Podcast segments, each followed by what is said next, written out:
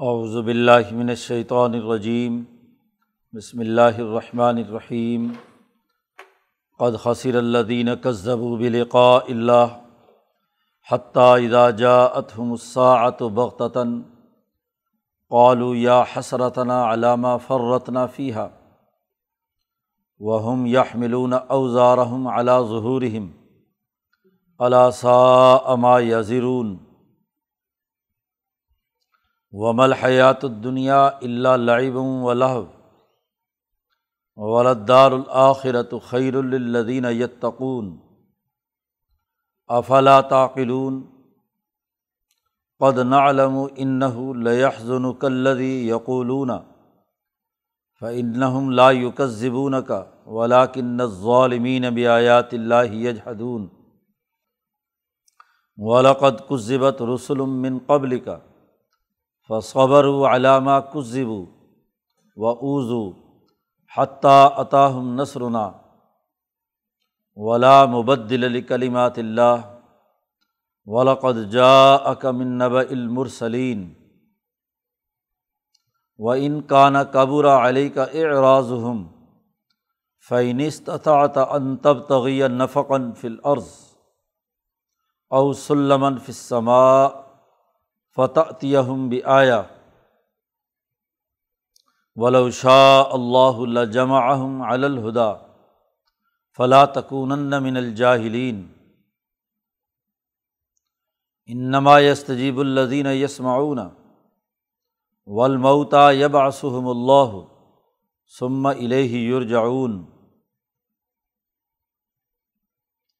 وقالو لولا نزل علیہ آیا تم ربی قل ان اللہ قادر علا ينزل آیتم ولاکن اکثر لا يعلمون. وما من دابت فی الارض ولا طائر یطیر بجناحیہ الا امم امثالکم ما فرتنا فی الکتاب من شیء ثم الى ربهم يحشرون. ولدین کذبو بھی آیاتینہ سم و بکمن فض ظلمات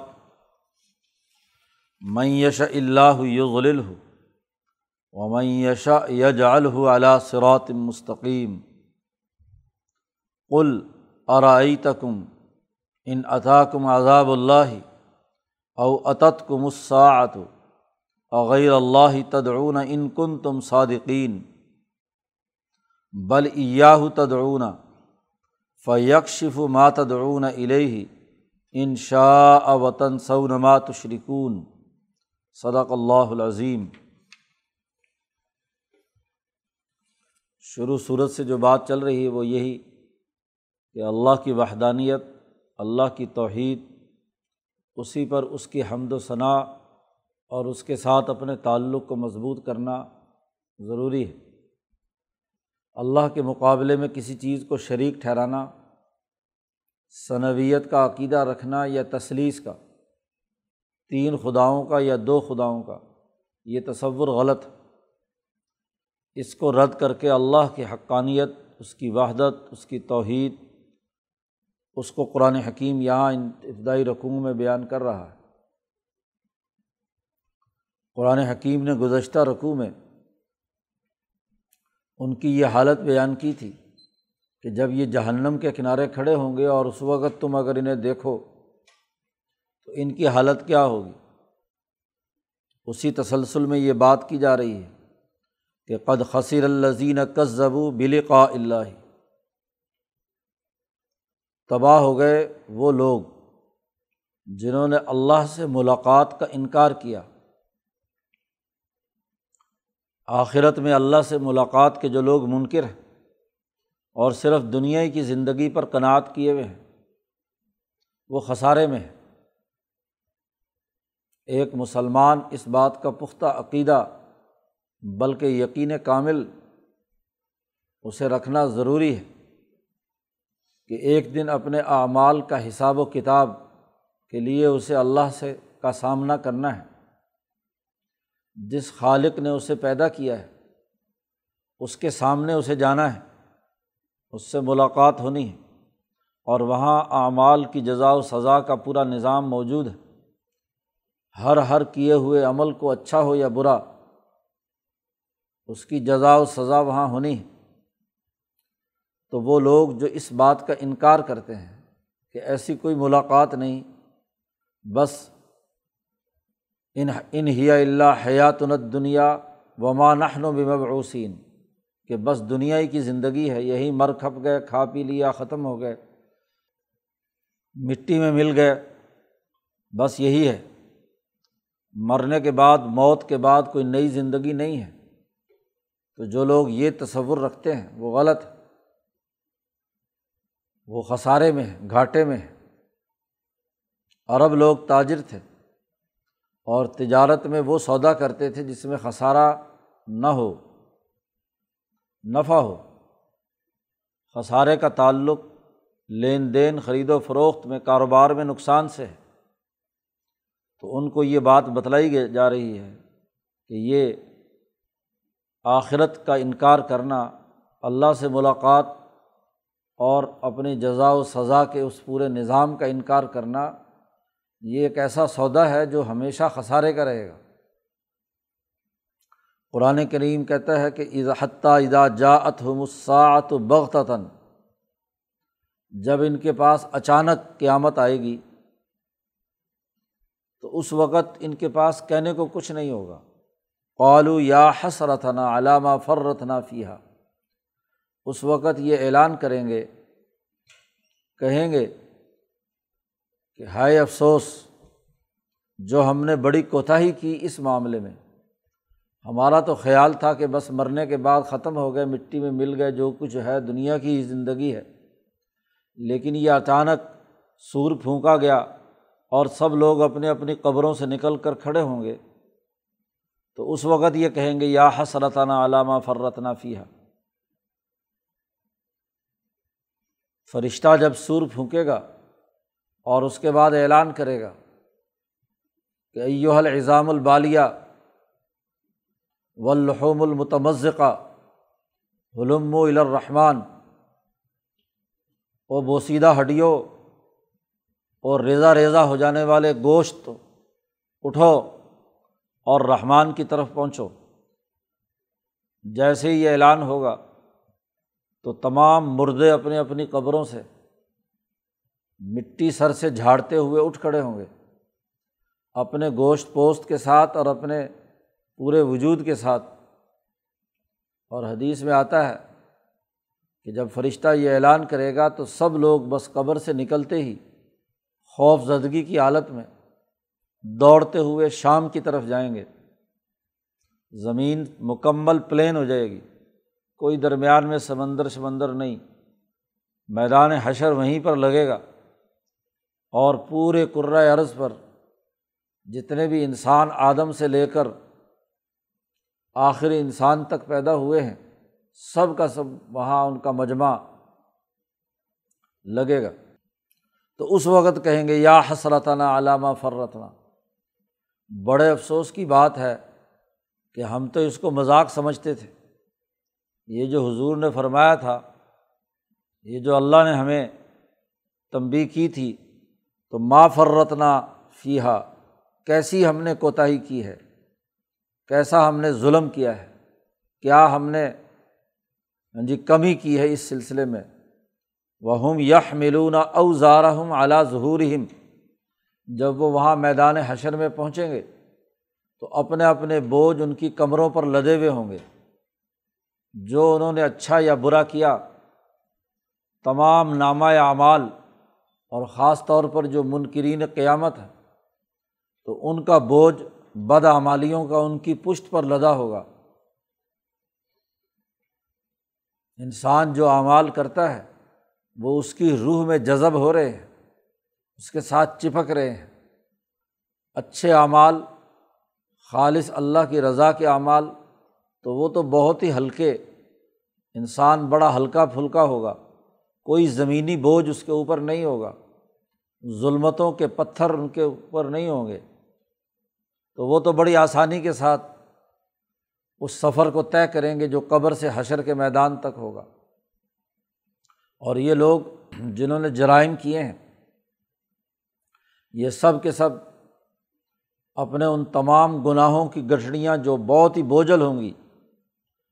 حدیث پاک میں آتا ہے کہ کسی نے کسی کی بکری چرائی ہے یا ظلم کیا ہے، تو بکری اس کے کندھے پر لدی ہوگی اور وہ شور مچا رہی ہوگی، وہاں بھی شور مچا رہی ہوگی کہ یہ مجھے ناجائز اٹھا کر لے جا رہا ہے۔ کسی نے اونٹ چرایا ہوگا تو اس کے کندھے پہ اونٹ سوار ہوگا اور وہ بھی شور مچا رہا ہوگا کہ یہی وہ آدمی ہے جس نے کیا ہے، غلول کیا تھا۔ ہاں جی جو اس نے لوٹا تھا۔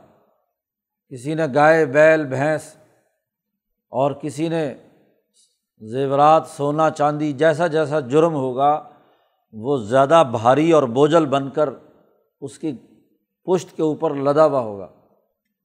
یح ملون اوزارحم اعلیٰ ظہورہم، اپنے اپنے بوجھوں کو اپنے اپنی کندھوں پر، پشتوں پر لاد کر چلے آئیں گے۔ الا سا اما یا زرون خبردار وہ بہت ہی برا ہے جو وہ بوجھ اٹھائے ہوئے ہوں گے۔ وہ کوئی ہلکا بوجھ یا کوئی ضروری بوجھ نہیں ہوگا، وہ تو بہت ہی برا اور بڑا ہی بھاری بوجھ ہوگا۔ چلنا بھی دشوار ہوگا، بڑی مشقت کے اندر ہوں گے۔ تو دنیا میں یہ آخرت کا انکار کرتے رہے۔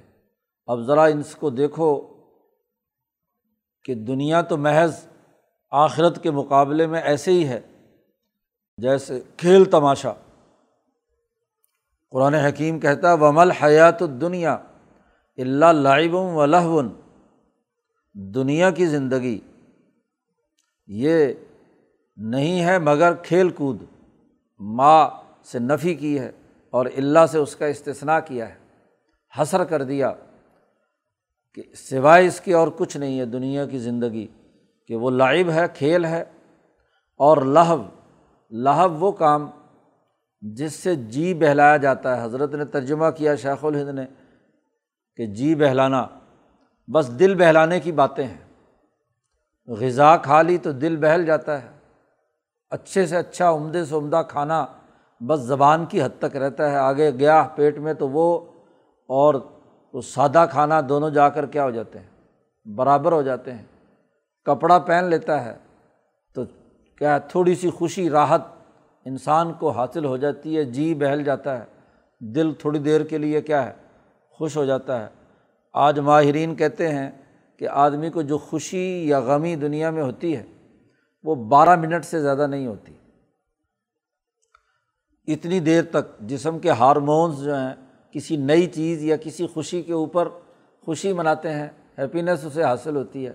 اور اتنے ہی منٹ جو ہے وہ کوئی غصہ، نفرت یا کوئی بھی چیز ہے وہ اس کو ظاہر ہوتی ہے۔ بس اس کے بعد پھر کیا ہے؟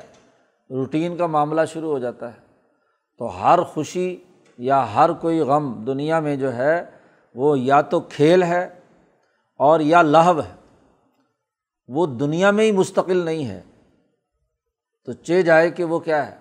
آخرت میں کوئی چیز پائیدار ہو۔ عمل تو وہ ہوتا ہے کہ جو مستقل اور پائیدار خوشی کا باعث بنے۔ وقتی خوشی کوئی خوشی نہیں ہوتی۔ اس لیے دنیا میں بھی انسان بہت سی وقتی خوشیوں کو چھوڑ دیتا ہے بڑی لمبی اور مستقبل کی کسی خوشی کے لیے، اس کی تیاری کے لیے۔ اسے معلوم ہے کہ یہ میں مصیبت اور مشقت برداشت کروں گا، اس وقت کی یہ لذت حاصل نہیں کروں گا۔ بچہ پڑھنے والا وہ امتحان کی وجہ سے مصیبت اور مشقت برداشت کرتا ہے کہ اچھے نمبر آئیں گے تو زیادہ لمبی خوشی ہوگی۔ جاہل رہوں گا تو ساری عمر بوجھ لادنا پڑے گا مزدور کے طور پر۔ تو دنیا میں انسان جو تھوڑے وقتی خوشی ہے، اس کو قربان کرتا ہے اعلیٰ اور دیر پا خوشی کے لیے۔ تو دنیا میں چاہے کتنی ہی خوشی ہو، کوٹھی، بنگلے، جائیداد، مال و دولت ادھر ادھر کی تمام چیزیں اس کو حاصل ہو جائیں تو ایک وقت تک کی خوشی ہے۔ زیادہ سے زیادہ بھی خوشی اگر ہوگی تو جوانی کے بعد سے لے کر ہاں جی موت تک یا بڑھاپے تک کی خوشی ہوگی۔ جی بیس سال کی عمر کے بعد تو ہوش آنا شروع ہوتا ہے۔ اور ساٹھ سال کے بعد بندہ ویسے سٹھیا جاتا ہے۔ اسے ہوش، حواس، باقی چیزیں کیا ہے؟ لذتیں لذتیں تمام چیزیں بڑی مشکل سے چالیس سال کی زندگی ہے۔ تو اب ذرا تصور کرو کہ جو زندگی ہزاروں، لاکھوں، کروڑوں سال کی ہے موت کے بعد قبر کے اندر، وہ حضرت فرمایا کرتے تھے کہ دیکھو آدم علیہ السلام کو فوت ہوئے ہوئے آٹھ، دس ہزار سال ہو گئے اور اس کے بعد جو اتنے ان کی اولاد اب تک فوت ہوئی ہزاروں سال ہو گئے قبر میں اور ابھی مرنے کے بعد، یہ تو وہ زندگی ہے جو ہمارے سامنے ہے کہ آٹھ، دس ہزار سال ہم اپنے حساب سے کہہ رہے ہیں کہ وہ دنیا میں رہ کر گئے ہیں۔ یعنی قبر میں پڑے ہوئے۔ جبکہ آدم علیہ السلام کی اپنی پوری زندگی دنیا کی وہ ایک ہزار سال کی تھی۔ جی نو علیہ السلام کی تھی۔ تو زیادہ ہی زیادہ یہ ایک ہزار سال کی تھی۔ اور اب دس ہزار سال ہو گئے، ابھی تو قبر میں ہے۔ اور اس کے بعد جب ہم وہاں جائیں گے اور وہاں حساب کتاب پتہ نہیں کتنے ہزاروں سال بعد شروع ہو۔ ہاں جی اور پھر اس کے بعد جنت اور دوزخ اس کے مقابلے میں اس وقت کو اور اس اسپیس کو دو ہی چیزیں ہوتی ہیں نا دنیا میں، مکان ہے یا زمان ہے۔ ایک وقت ہے اور ایک مقام ہے۔ ایک پرفضا مقام میں سمجھ لو کہ جنت کے مشابے ہو، تو وہ اسپیس کتنی کی اسپیس ہے؟ جنت کی اور آخرت کی اسپیس کے مقابلے میں ہاں جی یہ تو کچھ بھی نہیں ہے۔ قرآن نے تو کہا کہ جنت ملے گی، پیچھے گزرا۔ کہ جنت عرض حس سماوات والارض، جس کی چوڑائی آسمان اور زمین کے درمیان جتنا فاصلہ ہے، لاکھوں کروڑوں نوری سال تم نے آج پیمائش کی ہے۔ ہاں جی تو آسمان و زمین کے درمیان یہ فاصلہ یہ بھی تمہارے پیمانے سے ہے۔ تو اس جو جنت جس میں آسمان و زمین جتنا عرض ہے اور طول اور اس کی لمبائی جو ہے وہ کتنی کو ہوگی؟ تو یہ اسپیس جس پر تم اترا رہے ہو یہ مکان یا شہر یا انسان دنیا میں رہتا ہے تو کتنی کی جگہ گھیرتا ہے؟ ہاں جی بڑی مشکل سے ڈیڑھ بائی ڈیڑھ فٹ یا دو بائی دو فٹ کہہ لو، زیادہ ٹانگیں پھیلا لے تو دو بائی دو ہوگا، ڈھائی ہوگا زیادہ موٹا آدمی۔ تو یہ اسپیس جو ہے، یہ کیا ہے؟ کچھ بھی نہیں ہے۔ یہ تو اس اسپیس کے مقابلے میں محض کھیل ہے۔ جیسے بچپن میں ایک کھیل، کھیلنے والا بچہ اس دنیا کو اپنی ساری دنیا سمجھتا ہے۔ اس کھلونے کو اور اس چیز کو اور اس مقام کو۔ لیکن جب بڑا ہوتا ہے تو کہتا ہے بڑی بے وقوفی کی، یار یہ کوئی جگہ تھی۔ ہاں جی ہنسی آتی ہے کہ یہ کھیل ہم کھیلتے رہے، یہ اس طرح کی چیزوں کو ہم اپنی سمجھتے رہے، تو یہ تو کچھ بھی نہیں تھا۔ تو ایسے ہی جب انسان موت کے بعد اگلی زندگی اور اگلا ماحول دیکھے گا اور وہاں جوان ہوگا، بڑا ہوگا، تو وہ دنیا کی زندگی کو کہے گا، عجیب یہ کھیل تماشے کی دنیا تھی اور سارا وقت اسی میں ضائع کر دیا۔ تو قرآن کہتا ہے وم الحیات الدنیا اللہ لائب ولہب دنیا کی زندگی کھیل تماشا ہے۔ اور پھر یہ یہ وقت دنیا کا ہاں جی تو باقی چیز زمانہ یا ٹائم زون ہوتا ہے۔ تو آپ کے پاس کتنا ٹائم زون ہے؟ یہ چالیس سال کی زندگی کچھ ہے؟ اللہ میاں تو کہتا ہے کہ میرا ایک دن جو ہے، وہ پچاس ہزار سال، تم جو پانچ پچاس ہزار سال گنو، تو میرا ایک دن ہوتا ہے۔ تو اب اس ایک دن میں اور تمہارے دن میں کیا نسبت ہے؟ کچھ نہیں۔ تو دنیا کی زندگی محض کھیل اور تماشا ہے۔ ایک مسلمان کی ذہن کی ہاں جی جو وسعت ہے، اتنی بلند ہو جاتی ہے۔ اللہ پر یقین اور آخرت سے ملاقات کے نتیجے میں اس کے دماغ میں اتنی اونچے درجے کی افاقیت پیدا ہوتی ہے کہ وہ اس دنیا کو کھیل اور تماشا سمجھتا ہے۔ اور اس دنیا کے اوقات اور یہاں کے مقام اور مکان کو اس کے مقابلے میں بہت معمولی سا سمجھتا ہے۔ ولدار الآخرت خیر الدین یتقون وہ لوگ جو تقوا اختیار کرنے والے ہیں، پرہیزگار ہیں، ان کے لیے آخرت کا گھر بہتر ہے۔ اس میں بھلائی ہے کہ آخرت کے گھر میں مکان بھی لا ہاں جی مکان بہت اونچے، ایسا کہ اس کی کوئی حد بد نہیں ہوگی۔ جنتی سے کہا جائے گا کہ لے بھائی تو دوڑ سکتا ہے نا، جتنا دوڑ لے۔ گھوڑا لے لے، جہاز لے لے۔ اڑ سکتا ہے تو اڑ لے۔ جہاں جہاں تیری اڑان ہوگی نا، وہاں وہاں ساری تیری تیری جنت ہے۔ جتنی بھی قبضہ کرنا چاہتا ہے تو کر لے۔ ہاں جی تیری وسعت میں جتنا کچھ ہے۔ اور ٹائم زون بھی کچھ نہیں۔ موت وہیں پر آ کر زمانہ ختم۔ جب زمانہ ہی ختم ہے تو پھر ٹائم کی گنتی کیا ہے کہ کتنے وقت میں رہنا ہے؟ تو آخرت کا گھر دنیا کے گھر کے مقابلے میں بہت خیر اور بہتر ہے للزین یتقون۔ لیکن یہ انہیں کے لیے بہتر ہوگا جو تقوا اختیار کرنے والے ہیں۔ جو متقی نہیں ہے اللہ کا ڈر اور اللہ سے ملاقات کا معاملہ نہیں رکھتے، ان کے لیے تو یہ سب سے زیادہ تکلیف دہ۔ ایک آدمی کو ایک وقت کے لیے جیل میں ڈالا جائے یا اذیت دی جائے تو چلو اسے یقین ہوتا ہے کہ چلو چودہ سال جیل کاٹ کر میں رہا تو ہوں گا نا کبھی نہ کبھی تو۔ لیکن جہاں ٹائم زون ہی نہیں ہے، جہاں مکان کی کوئی کمی نہیں ہے، وہ حدیث پاک میں آتا ہے کہ جب جہنمیوں کو سزا دی جائے گی ہاں جی تو کوئلے کی طرح کالے ہو جائیں گے، جسم جل کر کوئلہ بن جائے گا۔ اور وہ کوئلہ جیسے ہی بنے گا تو اسے اتار کر نیا جسم اگا دیا جائے گا۔ اور پھر اس کو عذاب شروع ہو جائے گا۔ ورنہ تو ایک دفعہ ایک چیز جل کر راکھ ہو جائے یا سن ہو جائے تو تکلیف ختم ہو جاتی ہے۔ تو معاملہ تو یہ کہ وہاں تو مسلسل یہ عمل جاری رہنا ہے۔ آفلا تعقلون، کیا تم عقل سے کام نہیں لیتے؟ بچپن کے کھیل کود کو تو تم بڑے ہو کر بڑا برا سمجھتے ہو یا کم درجے کا سمجھتے ہو ہاں اپنے آپ کو مذاق سمجھتے ہو۔ یہ دنیا کا جو کھیل تماشا ہے اس کی بنی اس کی اساس پر تم آج اپنی عقل بلند کیوں نہیں کرتے؟ تو قرآن عقل بلند کرنے کے لیے آیا ہے، شعور پیدا کرنے کے لیے آیا ہے۔ افلا تعقلون عقل سے کام نہیں لیتے تم۔ کہ ایک تھوڑی سی دنیا کی زندگی کو تم نے اصل سمجھ لیا اور جو وسیع اور ہاں جی لا مکان و لا زمان ہاں جی جو ایک کائنات تھی، اس کائنات کے بارے میں تمہارے تصورات اور تمہاری عقل کیوں ناکارہ ہو گئی؟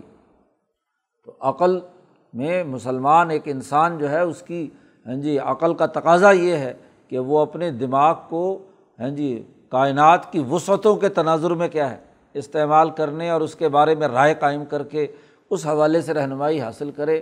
امبیا اسی جہان کی خبر دے کر عقل بلند کرتے ہیں، شعور بڑھاتے ہیں، سوچ اور سمجھ جو ہے وہ عالمی اور آفاقی پیدا کرتے ہیں۔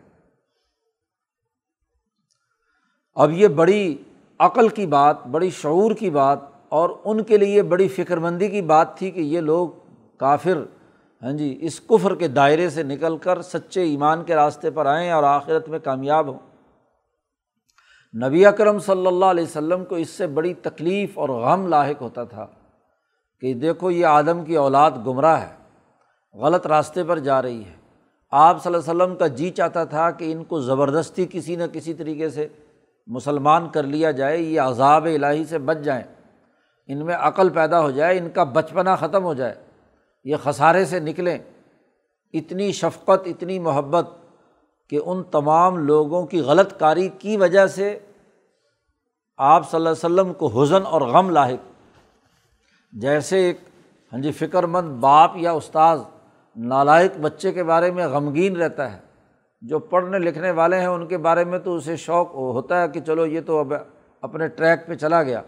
لیکن جو غلط راستے پر چل پڑے تو اس کا سب سے زیادہ غم ماں باپ کو ہوتا ہے کہ یہ نالائق نہ پڑھتا ہے، نہ کام کرتا ہے، مستقبل میں اس کی مصیبت اور تباہی آئے گی۔ تو باپ تو دیکھ رہا ہے کہ یہ مستقبل میں تباہ و برباد ہونے والا ہے۔ جتنی شفقت باپ کو اپنی اولاد پر ہے، تو حضرت محمد مصطفیٰ صلی اللہ علیہ وسلم کو انسانیت پر اس سے زیادہ کیا ہے؟ شفقت اور محبت ہے۔ قرآن نے اس کا تذکرہ کیا، قد نہ علم اللہ پاک فرماتے ہمیں اچھی طرح معلوم ہے کہ ان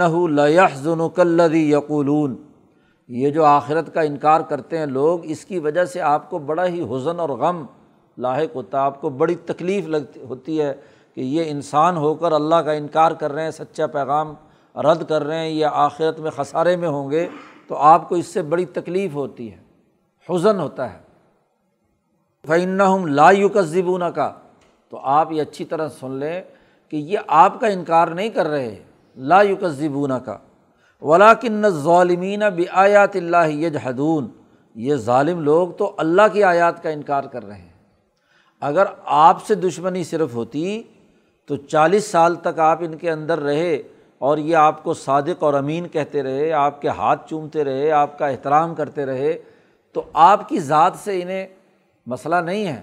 مسئلہ یہ کہ جب ہماری آیتیں آپ پر نازل ہوئیں اور آپ نے ہماری آیتیں پڑھ کر سنائیں اللہ کی، تو یہ اللہ کی آیات کے منکر ہے تو آپ کیوں غمگین ہوتے ہیں؟ آپ کی ذات کو تو تکلیف نہیں دے رہے یہ۔ ہاں جی آپ کو تم ہاں جی وہ نہیں ہونا چاہیے غمگین یا اور ہماری آیات کا انکار کر رہے ہیں۔ تو یہ آپ آپ اپنے اوپر بوجھ کیوں لیتے ہیں؟ جی قد نا علم ہمیں معلوم ہے کہ آپ غمگین ہوتے ہیں۔ لیکن آپ کو یہ جھٹلا نہیں رہے، دراصل یہ ظالم لوگ اللہ کی آیات کا انکار کر رہے ہیں۔ اور اگر جہاں تک جھٹلانے کی بات ہے کہ آپ کو تکلیف ہوتی ہے، تو آپ یہ توجہ رکھیں کہ لقد کذبت رسول من قبل کا آپ سے پہلے رسولوں کی بھی تقزیب کی گئی، انہیں بھی جھٹلایا گیا۔ تو انہوں نے کیا کیا؟ فصبر صبر و استقامت کے ساتھ زندگی بسر کی۔ ان انبیاء نے علامہ کذبو جس پر وہ جھٹلائے گئے، وہ اوزو اور ان کو تکلیفیں دی گئیں۔ تو آپ بھی کیا ہے؟ صبر سے کام لیں، غم اور حزن جو ہے وہ ان کے اوپر نہ کریں اور ان کی تکلیفوں کو برداشت کریں۔ حتیٰ عطا ہم نثرنا یہاں تک کہ ہماری نصرت آئے گی۔ مکہ میں جو ایزائیں حضور کو دی جا رہی ہیں، کبھی شیب ابھی طالب میں تین سال تک بھوکا پیاسا سارے مسلمانوں کو رکھا جا رہا ہے۔ کبھی اوجڑی ڈالی جا رہی ہے، کبھی کانٹے بچھائے جا رہے ہیں، کبھی اذیتیں دی جا رہی ہیں۔ تو جو یہ تکلیفیں ہیں، آپ اس پر صبر و استقامت کے ساتھ ڈٹے رہیں۔ حتیٰ عطاہم نثرنا یہاں تک کہ ہماری مدد آ پہنچے گی۔ اور یہ اللہ کا وعدہ ہے، اور اللہ کے وعدے اور کلمے میں کوئی تبدیلی نہیں ہوتی۔ لا مبدل لکلمات اللہ ہی اللہ کے کالمات کو کوئی بدل نہیں سکتا۔ ہم نے آپ سے وعدہ کیا ہے کہ آپ کو کامیابی حاصل ہوگی۔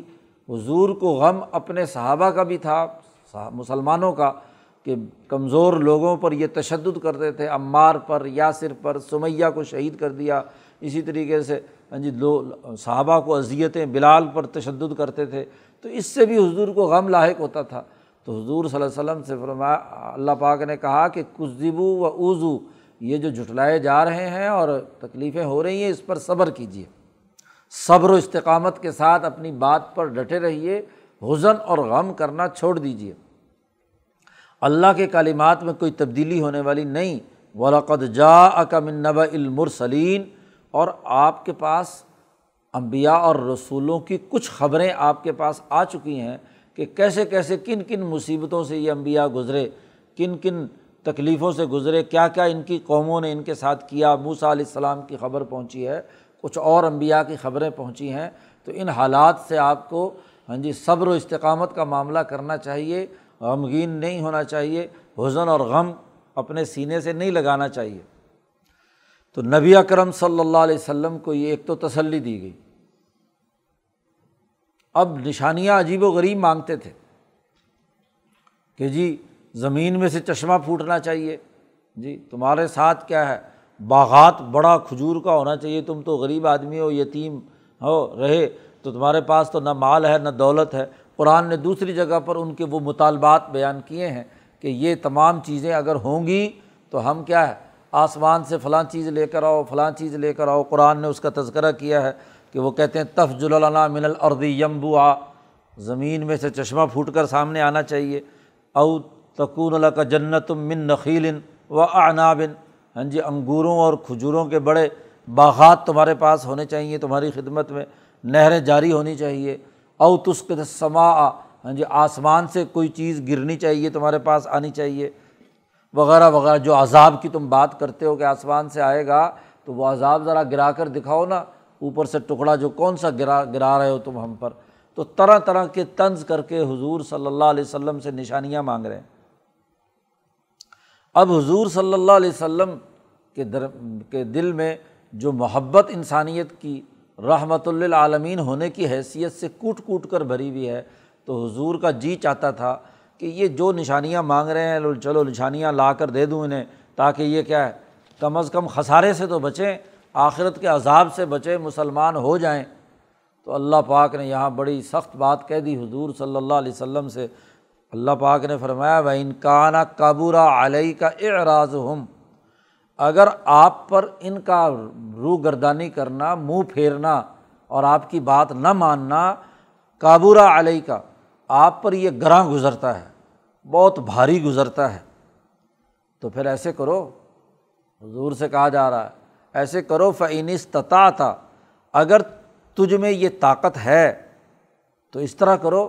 کہ ان تب تغیہ نفقن فل عرض زمین میں کوئی سرنگ نکالو اور جو یہ چاہتے ہیں نا نیچے سے چشمہ بھر کر لے کر آؤ۔ جی تم کھدائی کرو اور زمین میں ایک نفق، سرنگ کو کہتے ہیں نفق۔ اب تو مکے کے چاروں طرف نفق ہی نفق بنا دی۔ سرنگیں ہیں پہاڑوں کے اندر کاٹ کر۔ ہاں جی یہاں سے منا جائیں تو وہاں سرنگ، ادھر جاؤ وہاں سرنگ۔ سرنگ پہاڑوں کے اندر سوراخ کر دیے۔ تو آپ زمین کے اندر سوراخ کرو، سرنگ بناؤ، اور جو ان کا مطالبہ ہے زمین میں سے وہ لے آؤ۔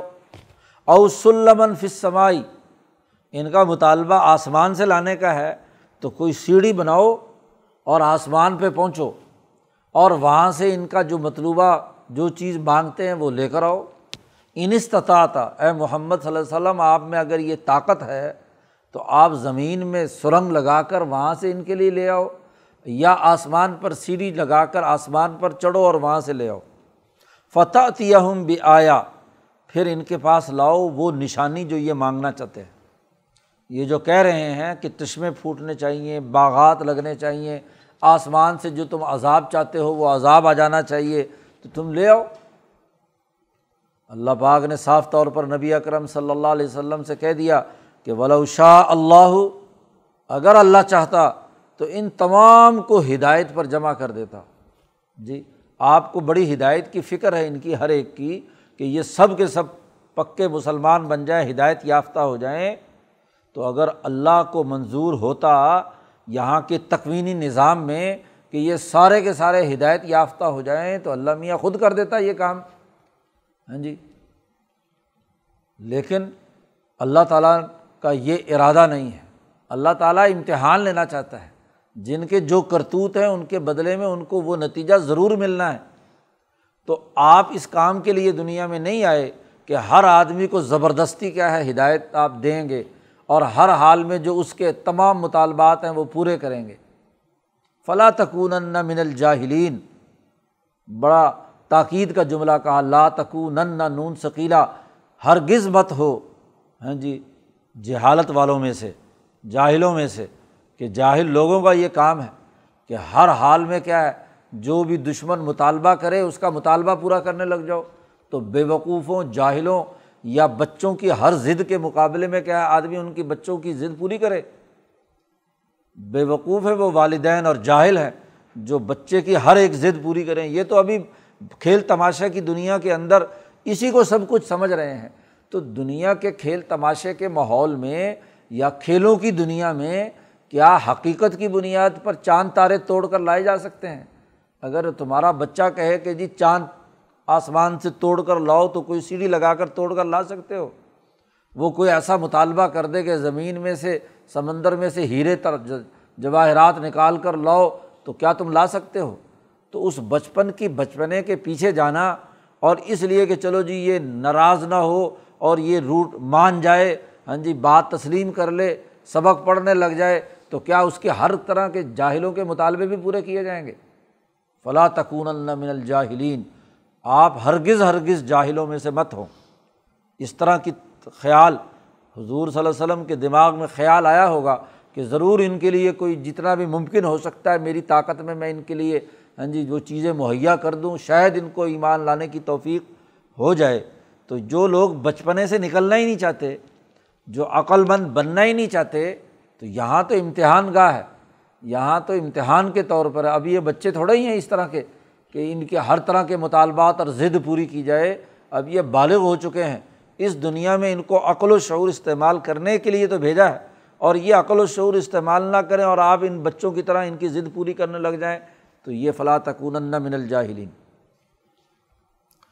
انما یس تجیب الدین یس معاون مانتے وہی ہیں جو سنتے ہیں۔ ہاں جی جن کے سننے کا ذریعہ علم درست ہو، وہی بات مانیں گے نا۔ آپ چاہے چاند تارے بھی توڑ کر لے آؤ تو یہ کبھی نہیں مانیں گے۔ کیوں؟ کہ ہدایت کے جو راستے ہیں، انہوں نے خود بند کر لیے۔ کہتے ہیں کالو قلوب نہ غلف۔ ہمارے دلوں پر تو غلاف چڑھا ہوا ہے اور ہماری کانوں میں تو ڈانٹ لگے ہوئے ہیں۔ تو جن کے کانوں میں ڈانٹ ہے، ذرائع علم یہی تھے، کان سے، آنکھوں سے، دل سے، ان چیزوں سے مشاہدہ کر کے آدمی مانتا ہے۔ اور اگر تینوں پر انہوں نے پیرے بٹھائے ہوئے ہوں، تو آپ چاہے آسمان سے جو مرضی توڑ کر لے آؤ، تو یہ کون سا کیا ہے؟ بات مان لیں گے۔ ولمتا یب آسحم اللہ اور مردے، اللہ تعالیٰ انہیں اٹھائے گا۔ یہ سمجھتے ہیں کہ مردہ ہو گیا، مر کھپ گیا، بس مٹی میں مل گیا۔ صرف ہڈیاں رہ گئی نہیں، مردوں کو اللہ زندہ کرے گا سم الہی یرجعون، پھر اسی کی طرف یہ لوٹائے جائیں گے۔ زندہ ہو کر کھڑے ہوں گے اور اپنے اپنی قبر سے نکلیں گے اور جب ان کے اوپر فرشتے کا یہ اعلان آئے گا تو دوڑتے ہوئے یرجعون، اللہ کی طرف پہنچیں گے۔ وقالو، یہ کہتے ہیں، لولا نزلہ علیہ آیا تم مر ربی اگر ہم نہیں مان رہے تو کیوں نہیں اتاری جا رہی ہم پر کوئی نشانی؟ عذاب کیوں نہیں آتا؟ قل کہہ دیجیے ان کو، ان اللہ قادر یونزل آیتن اللہ تعالیٰ قادر ہے کہ ابھی فوری ان کے اوپر نشانی نازل کرے، اوپر سے کوئی آسمان سے ٹکڑا آئے اور ان کے اوپر گرے اور یہ سب تباہ و برباد ہو جائیں۔ ولا کن اکثر لا عالمون لیکن ان کی اکثریت جانتی نہیں ہے۔ ہر کام کے لیے ایک وقت مقرر ہے۔ جی تو اس تکوینی نظام میں وہ وقت ہاں جی ضرور آنے والا ہے۔ ابھی اگر ان کے اوپر عذاب آ گیا، تو یہ سارے کے سارے کیا ہیں؟ ان میں بہت سے ایسے لوگ ہیں جن کو ابھی آگے چل کر توفیق ہوگی اسلام قبول کرنے کی۔ تو اب اگر اسی وقت مار دیے جائیں تو پھر دعوت کسے دیں گے؟ تو ابھی یہ جانتے نہیں ہیں۔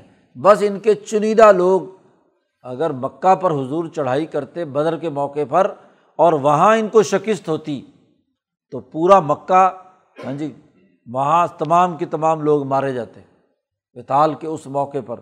لیکن ان کے چنے ہوئے لوگ جو ہے نا، کریم بدر میں کھینچ کر لا کر حکمران طبقہ، اس کو ٹارگیٹ کیا گیا اور اس کو کیا چن چن کر راستے سے ہٹایا گیا تاکہ باقیوں کو اگر کوئی توفیق ہو سکتی ہے تو توفیق ہو جائے۔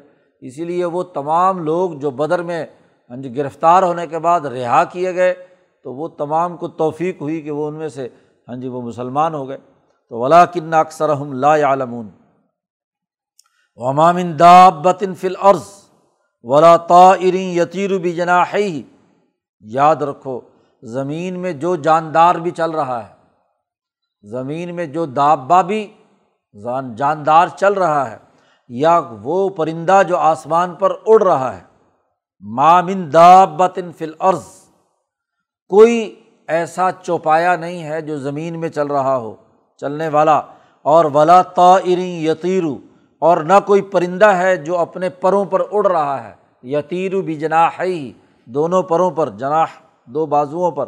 اللہ امامن ام سالکم وہ تمہاری طرح کی مخلوق ہے۔ تمہاری طرح کی ایک امت ہے۔ جی اسی لیے حضور صلی اللہ علیہ وسلم نے فرمایا کہ امت جو اللہ پاک نے پیدا کی ہے، کسی بھی جاندار کی، وہ کبھی فنا نہیں ہوتی۔ ہاں جی اس کے افراد فنا ہوتے ہیں۔ جیسے کتوں کو مارنے کا حکم دیا ایک زمانے میں حضور نے، لیکن جو نقصان پہنچانے والے کتے تھے، جب وہ ختم ہو گئے تو حضور نے من روک دیا۔ امت فنا کرنے کی اجازت نہیں ہے۔ تو اگر ایک دم عذاب آیا، تو ساری کی ساری امت کیا ہو جائے گی؟ فنا ہو جائے گی۔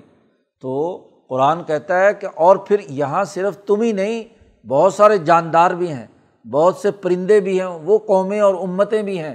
تو اگر تم نے ہاں جی تم تم پر عذاب آئے گا اور ایسا آسمان سے عذاب آئے، طوفان آئے، تو اس میں یہ جاندار اور پرندے اور چرند، یہ سارے کے سارے کیا ہے یہ بھی تو تباہ و برباد ہوں گے۔ ما فرتنا فل کتابی من شعی ان ہم نے کتاب میں لکھنے سے کوئی چیز نہیں چھوڑی۔ ہر ہر بات تمہارے ہر ہر قول اس کے اندر لکھا ہے سم الا رب یح شرون اور پھر تم اپنے رب کی طرف جمع کیے جاؤ گے۔ قرآن کہتا ہے، ہماری آیات کا انکار تو صرف وہ کرتے ہیں ولزین کس زبو بھی آیاتینہ وہ لوگ جو ہماری آیات کو جھٹلاتے ہیں، وہ دراصل کیا ہے؟ سمم بکمن، بہرے ہیں اور گونگے ہیں، اور اندھیروں میں ہاں جی ڈبکیاں لگا رہے ہیں فض ظلمات اندھیروں میں ہیں۔ اور روشنی میں نہیں آئے، اور اندھا اور بہرا بھی ہو اور اندھیرے میں بھی ہو، تو اسے بیچارے کو کیا نظر آئے گا؟ تو اس لیے ان کے پاس علم اس لیے نہیں آ رہا کہ انہوں نے اپنی آنکھیں اور اپنے کان خراب کر کے گونگے بہرے ہو چکے ہیں۔ میش اللہ، جسے اللہ چاہتا ہے گمراہ کر دیتا ہے اور جسے چاہتا ہے سرات مستقیم پر ڈال دیتا ہے۔ ان کے کرتوتوں کی وجہ سے اس مشیت کا تعلق ان کے ان جرائم کی وجہ سے کہ جنہوں نے اپنی آنکھیں بند کر لی، کان بند کر لیے، عقل بند کر لی، ان کو اللہ پاک گمراہ کر دیتا ہے۔ اور جو لوگ ان تمام ذرائع علم کو استعمال میں لا کر سیدھے راستے پر آتے ہیں، تو اللہ تعالیٰ ان کو اس راستے پر چلنے کی توفیق دے دیتا ہے۔ قل، اے محمد صلی اللہ علیہ وسلم، ان سے کہہ دیجیے آرا آئی تکم دیکھو تو صحیح تم کہ ان عطاکم عذاب اللہ ہی اگر تمہارے پاس اللہ کا عذاب آ جائے یا تمہارے پاس قیامت آ جائے، تو کیا اغیر اللہ ہی تدعون؟ کیا اللہ کے علاوہ کسی اور کو تم پکارتے ہو؟ سمندر میں پھنس جاؤ، دریا میں پھنس جاؤ، تو وہاں اپنے بتوں کو بھی پھینک دیتے ہو اور فوری طور پر اللہ کو ماننے کا اعلان کرتے ہو۔ ہاں جی اغیر اللہ ہی تدعون؟ ان کن تم صادقین۔ اگر تم سچے ہو، تو اپنے ان لات بنات اور ان بتوں کو کیا ہے؟ پکارا کرو۔ تمہارا حال تو یہ ہے کہ بل ایاہو تدعون، ایسی مصیبت کے موقع پر تو تم اللہ ہی کو پکارتے ہو۔ اور جب اللہ کو پکارتے ہو تو فیکشف ما تدعون الیہ ان شاء اللہ اگر چاہے تو تمہاری پکار دعا کی بنیاد پر وہ مصیبت کھول دیتا ہے۔ اور جیسے ہی مصیبت کھلتی ہے تمہیں تو وہ تنسورا ماں تشریکون جی سب کچھ بھول جاتے ہو۔ جن کو تم نے شریک کیا ہوتا ہے، اس حالت کے اندر تو اللہ ہی کو پکارتے ہو۔ لیکن بعد میں جا کر کیا پھر وہ باقی چیزیں چھوڑ دیتے ہو؟ تو یہاں جس وقت مصیبت آتی ہے، تو اب اگر مصیبت آئے ازا کا عذاب آئے، تو پھر ہی تم مانو گے۔ تو یہ ماننا تو کوئی ماننا نہیں ہے۔ یہ تو مطلب کا ماننا ہے۔ یہ تو مصیبت کا ماننا ہے۔ اس لیے ہاں جی یہ طریقۂ کار رویہ چھوڑو اور اللہ کی وحدانیت اور آخرت میں اس سے ملاقات لقاء اللہ جو ہے، اس پر یقین رکھو۔ تو اللہ کا، کی توحید کو یہاں آخرت کی ملاقات اور جزا و سزا کے تناظر میں، اس رقوع میں سمجھایا گیا ہے۔ اور اللہ کی وحدانیت واضح کی گئی ہے۔ تو یہ احرمن اور یزداں کے تصورات صنویت یا تصلیس کے تمام عقائد، کفر و شرک کی تمام حالتیں، انہیں ترک کرو اور اس اللہ کے ساتھ اپنا تعلق مضبوط بنائے، بناؤ۔ یہ قرآن، اس رقوع میں قرآن حکیم نے بات بیان کی ہے۔ اللہ تعالیٰ ہمیں قرآن حکیم کو سمجھنے اور عمل کرنے کی توفیق عطا فرمائے۔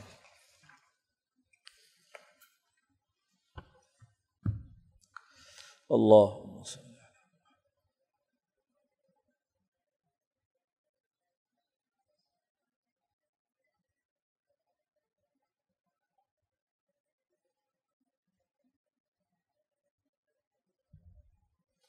اجوائن